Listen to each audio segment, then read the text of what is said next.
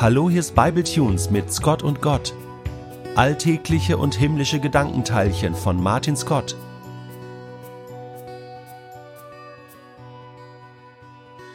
Nun steht er gerade neben mir, während ich diese Worte einspreche. Irgendwer muss halt das Mikro hier bedienen, und da die anderen Mitarbeiter von Bible Tunes sämtlich für Höheres geboren wurden, bleibt für Detlef Kühlein halt wieder nur mal der Arbeitsplatz hinter den Knöpfen und Reglern. Und sagt er, und bitte, dann darf ich losreden. Und während ich rede, macht er sich fleißig Striche auf seinem sehr kleinen Zettel für alle Versprecher, die ich produziere, damit er später weiß, wie viele Fehler er da noch rauslöschen muss. Einmal im Jahr habe ich für zwei oder drei sehr intensive Tage Kontakt mit dem Bibletunes Detlef. Dann komme ich nach Lörrach ins Bibletunes Studio und spreche meine Scott und Gotts ein. Den Rest des Jahres haben wir dann eigentlich nicht mehr so viel miteinander zu tun, wobei das nur so halb stimmt. Zum einen gehören wir innerhalb des christlichen Jugendevents Christival als Mitglieder ein und demselben Gremium an und zum anderen teilen wir dieselbe Leidenschaft als Fußballfans. Gut, ich als derjenige mit mehr Charakter bin halt HSV-Fan und er als derjenige, der möglichst viele Siege braucht, damit seine Persönlichkeit nicht allzu viel Herausforderung zu bewältigen und nicht allzu viel Resilienz auszuschütten hat, ist halt Dortmund-Fan. Jedem halt so das Seine und wozu man halt so auch fähig ist, nicht wahr? Geht ja auch nicht jeder 25 Kilometer wandern.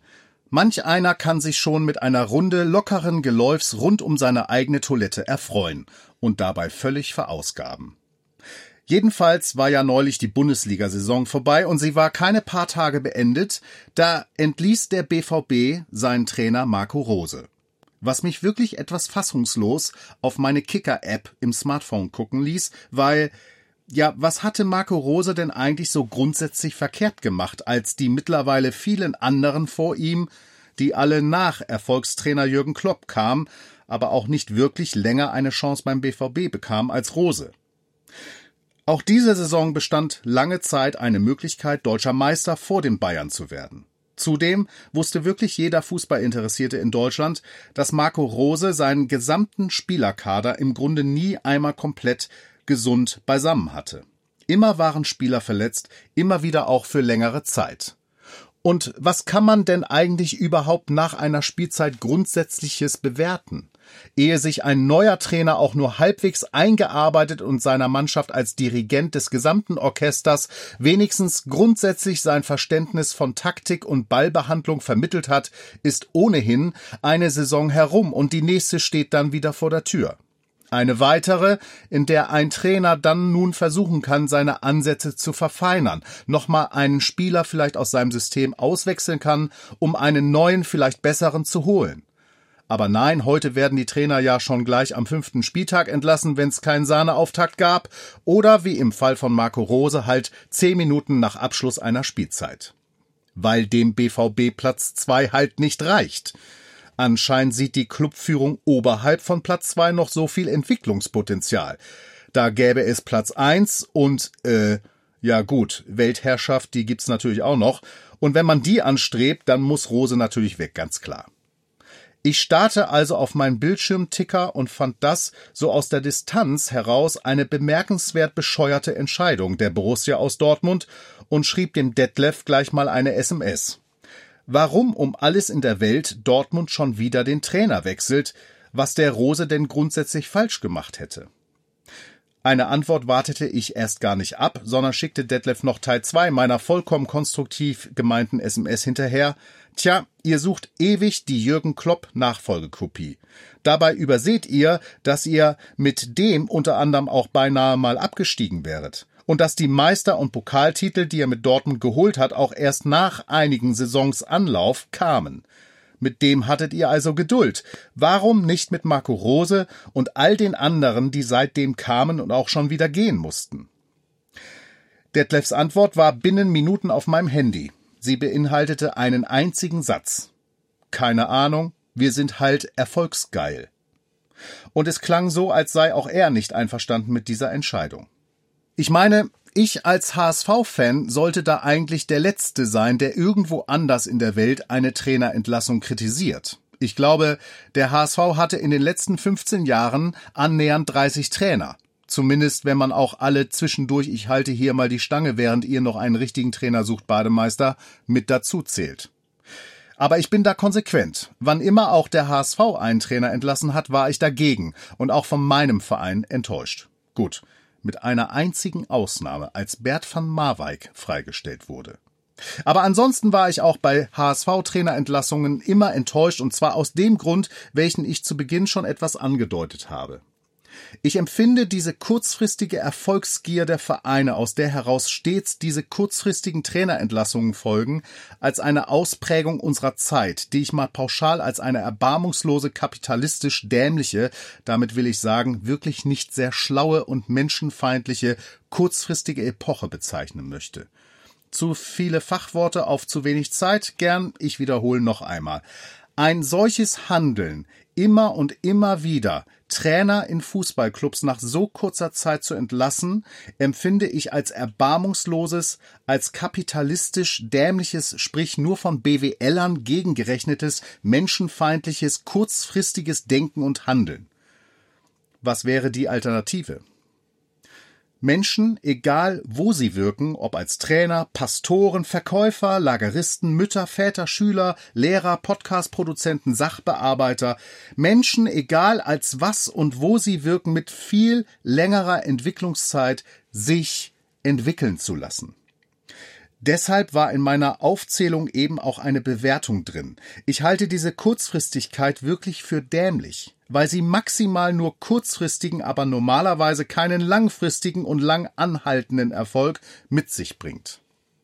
Ein Trainer aber, der eine Spielzeit und eine nächste und noch eine und eine vierte und vielleicht auch noch eine 23. Spielzeit Zeit bekommt, seine Mannschaft zu entwickeln, wird von Jahr zu Jahr lernen, welche Fehler er explizit nicht mehr machen sollte. Und das sind in Dortmund nun mal ganz andere als in Freiburg. Ein Lehrer, der ein erstes Scheißjahr an der Schule hatte, dem sollte ein zweites gegeben werden. Und es sollte ausgewertet werden, was vielleicht nicht gut gelaufen ist, welche Altersklasse für ihn vielleicht nun wirklich nicht in Frage kommt, was an seiner Unterrichtsdidaktik vielleicht doch noch ausbaufähig ist und so weiter. Dieser Lehrer, natürlich nur wenn er selbst auch Spitzenklasse werden möchte, wird über die Zeit ein grandioser Lehrer werden, da bin ich mir sehr sicher. Ihm wird aber die Möglichkeit, ein grandioser Lehrer zu werden, vermutlich ein Leben lang genommen, wenn er nach einer einzigen schlechten Schulsaison an eine nächste Schule versetzt wird. Und das immer und immer wieder.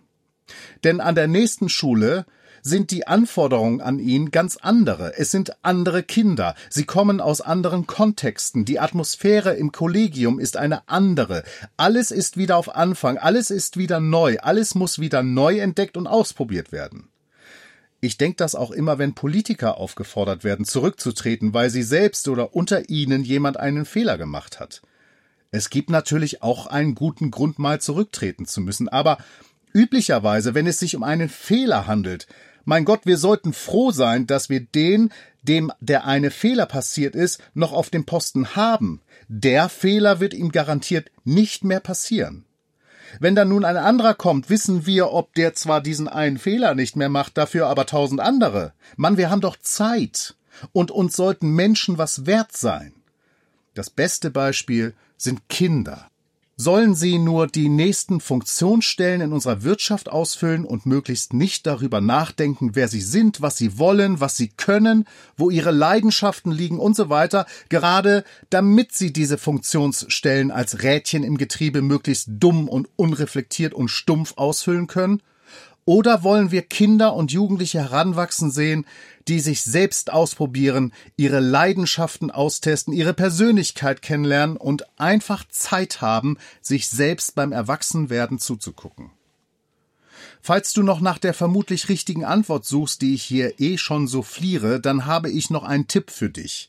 Normalerweise sind die Menschen, die ihre Leidenschaften kennen und innerhalb des Spektrums ihrer Leidenschaft einen Beruf ergreifen, die viel belastbareren und motivierteren Arbeiter als andere was so klingt, als hätte ich es mir auf einem Waldorf-Bauernhof mit Kartoffelstempel als Weisheit zusammengepuzzelt, ist tatsächlich eine Grundüberzeugung meines Glaubens als Christ.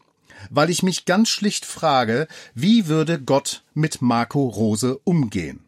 Und setzen wir ruhig mal einen Augenblick lang voraus, Gott wäre BVB-Fan, was ich im Grunde überhaupt nicht glauben kann. Aber nehmen wir das ruhig mal einen Augenblick lang an. Vermutlich müssten wir dann auch annehmen, dass Gott jetzt nicht so in Erfolgsdimensionen erster oder leider nur zweiter denkt. Aber Gott glaubt an die Menschen sonst hätte er sie nicht gemacht, sonst hätte er sie nicht ins Paradies gesetzt, vermutlich bereits wissend, dass die Menschen gegen ihn aufbegehren werden. Sonst wäre er ihnen nicht seitdem in Liebe immer und immer wieder nachgelaufen. Sonst hätte er ihnen nicht eines Tages in der Person von Jesus die Bergpredigt gehalten.